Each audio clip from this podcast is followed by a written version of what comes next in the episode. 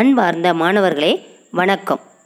சாரல் கல்வி ரேடியோ மூலம் உங்களை சந்திப்பதில் பெருமகிழ்ச்சி அடைகிறேன். இன்று நாம் பார்க்க போகும் பாடம் முதல் பருவம் 5ஆம் வகுப்பு அலகு 1 அறிவியல் உறுப்பு மண்டலங்கள் பகுதி 2. இதை உங்களுக்காக வழங்குவது திருமதி மா கன்னியம்மாள், இடைநிலை ஆசிரியர், ஊராட்சி ஒன்றிய தொடக்கப்பள்ளி, ஆயர்குளம், நாங்குநேரி ஒன்றியம், திருநெல்வேலி. நாம் முந்தைய வகுப்பில் செரிமான மண்டலங்கள், சுவாச மண்டலம், இரத்த ஓட்ட மண்டலம் பற்றி படித்தோம். இன்று கழிவு நீக்க மண்டலம். கழிவு நீக்க மண்டலம் அப்படின்னா என்ன? கழிவு நீக்கம் என்பது நம்ம உடலில் உள்ள கழிவுகளை அகற்றுவதற்குரிய எந்தெந்த உறுப்புகள்லாம் செயல்படுகிறது அப்படிங்கிறத பற்றி பார்க்க போகிறோம். கழிவு நீக்க மண்டலம் உடலிலிருந்து கழிவுப் பொருட்களை வெளியேற்றுகிறது. இது நீர் மற்றும் எலக்ட்ரோலைட்டுகளின் சமநிலையை ஒழுங்குபடுத்துகிறது. சிறுநீரகங்கள், நுரையீரல்கள், கல்லீரல் மற்றும் தோல் ஆகியவை இணைந்து கழிவு நீக்க உறுப்பாக செயல்படுகின்றன. கழிவு நீக்க மண்டலம் சிறுநீரகங்கள், சிறுநீர் குழாய், சிறுநீர் பை ஆகியவற்றை உள்ளடக்கியது. கழிவு நீக்க மண்டலம் சிறுநீரகங்கள், சிறுநீர் குழாய், சிறுநீர் பை ஆகியவற்றை உள்ளடக்கியது.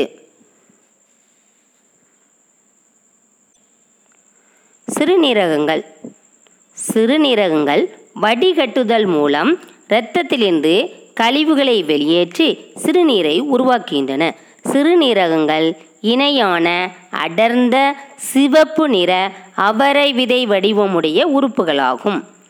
முதுகெலும்பு தொடரின் இரு பக்கங்களிலும் அடிவயிற்றின் பின்புறத்திலும் இவை காணப்படுகின்றன. வயது வந்தோரின் சிறுநீரகத்தின் அளவு சராசரியாக 12 சென்டிமீட்டர் நீளமும் 6 சென்டிமீட்டர் தடிமனும் கொண்டுள்ளது. வலது பக்க சிறுநீரகம் இடது பக்க சிறுநீரகத்தை விட சற்று கீழாக உள்ளது. ஒவ்வொரு சிறுநீரகமும் ஹேப்சூல் என்றழைக்கப்படும் சவ்வால் சூழப்பட்டுள்ளது. சிறுநீரகங்கள் நெப்ரான்கள் என்றழைக்கப்படும் பல மில்லியன் சிறுநீரக அலகுகளால் ஆனவை. இவை சிறுநீரகங்களின் செயல் அலகுகளாகும். இப்போ நாம் பார்த்தது சிறுநீரகங்களை பற்றி. அடுத்தது சிறுநீர் குழாய். 2 சிறுநீர் குழாய்கள் சிறுநீரகங்களை சிறுநீர் பையுடன் இணைக்கின்றன. ஒவ்வொரு சிறுநீரகங்களிலும் உருவான சிறுநீர் சிறுநீர் குழாயின் மூலம் சிறுநீர் பையை வந்தடைகின்றது. சிறுநீர் பை என்னென்னா பை போன்ற அமைப்பை உடைய இது தற்காலிகமாக சிறுநீரை சேமித்து வைக்கும் உறுப்பாகும். சிறுநீர் குழாயிலிருந்து மெதுவாக சிறுநீர் பையை வந்தடையும் சிறுநீர் பையினுள் உள்ள வெற்றிடத்தை நிரப்புகிறது. இப்போ கழிவு நீக்க மண்டலத்தில் 3 வகை உறுப்புகள் செயல்படுகின்றன. சிறுநீரகங்கள், சிறுநீர் குழாய், சிறுநீர் பை. உங்களுக்கு தெரியுமா, ஒவ்வொரு நிமிடமும் சிறுநீரகம் தோராயமாக 1250 லிட்டர் இரத்தத்தை பெறுகின்றது. ஒவ்வொரு நிமிடமும் சிறுநீரகம் எவ்வளோ இரத்தத்தை பெறுகிறது? 1. உங்களுக்கு தெரியுமா, ஒவ்வொரு நிமிடமும் சிறுநீரகம் தோராயமாக 1.25 லிட்டர் இரத்தத்தை பெறுகின்றது. அடுத்தது நரம்பு மண்டலம். நரம்பு மண்டலம் என்பது நரம்புகள் மற்றும் சிறப்புத்தன்மை வாய்ந்த செல்களான நியூரான்களின் ஒருங்கிணைந்த அமைப்பாகும். மனித நரம்பு மண்டலம் 2 வகையாக பிரிக்கப்பட்டுள்ளது. மைய நரம்பு மண்டலம், பிரிவு நரம்பு மண்டலம். மைய நரம்பு மண்டலம் பற்றி பார்க்கலாமா? மைய நரம்பு மண்டலம் மூளை, தண்டுவடம் மற்றும் நரம்புகளை உள்ளடக்கியது. மைய நரம்பு மண்டலத்தில் மூளை, தண்டுவடம் மற்றும் நரம்புகள் உள்ளடங்குகிறது. சரி, மூளையை பார்க்கலாம். மூளை நினைவு கூர்தல், படித்தல் மற்றும் எழுதுதல் போன்ற பணிகளை மூளை செய்கிறது. மூளை 3 உறைகளால் சூழப்பட்டுள்ளது. அவை டியூராமேட்டர், அராக்னாய்டு மேட்டர் மற்றும் பயாமேட்டர். அவை மெனிஞ்சஸ் என்றழைக்கப்படுகின்றன. அதாவது மூளையோட வேலை என்ன? நினைவு கூர்தல், படித்தல், எழுதல் இந்த வேலைகளால் செய்கிறது. இவை 3 உரைகளால் சொல்லப்படுகிறது. அந்த உரைகளுக்கு பேர் என்ன? டியூராமேட்டர். அராக்னாய்டு மேட்டர் மற்றும் பயா மேட்டர் அவை மெனின்ஜஸ் என்று அழைக்கப்படுகிறது. இந்த மூன்று உரைகளும் மெனின்ஜஸ் என்று அழைக்கப்படுகின்றது. மூளை கிரேனியம் அல்லது மண்டையோடு என்னும் எலும்பு பெட்டகத்தில் பாதுகாப்பாக உள்ளது. இது 8 அசையா எலும்புகளால் ஆனது. நியூரான் எனப்படும் பல மில்லியன் அலகுகளால் மூளை உருவாக்கப்பட்டுள்ளது. மனித மூளை 3 முக்கிய பாகங்களால் பிரிக்கப்பட்டுள்ளது. முன்மூளை, நடுமூளை, பின்மூளை. முன்மூளையை பெருமூளை என்கிறோம், நடுமூளையை சிறுமூளை என்று சொல்கிறோம், பின்மூளை முகலம் என்று சொல்கிறோம். சரி, முன்மூளை அதாவது பெருமூளை. முன்மூளையானது பெருமூளை, தலாமஸ் மற்றும் கைப்போதலாமஸ் ஆகியவற்றால் ஆனது. இதுவே மூளையின் மிக பெரிய பகுதி. பெருமூளை தான் மூளையுண்டியது மிக பெரிய பகுதியாகும். இது மனிதனின் நினைவாற்றலின் மையமாகும். நினைவாற்றலுடைய மையம் பெருமூளை. இது புத்தி கூர்மை, கற்பனை திறன், காரணக்காரியம் ஆகியவற்றிற்கு காரணமாகிறது. அடுத்து நடுமூளை, நடுமூளை அல்லது சிறுமூளை. இது பெருமூளையின் பின்பகுதியில் அமைந்துள்ளது. இது உடலின் தசைகளின் இயக்கத்தை ஒருங்கிணைக்கின்றது. அடுத்து உடலின் சமநிலையை பராமரிப்பதில் உதவுகிறது.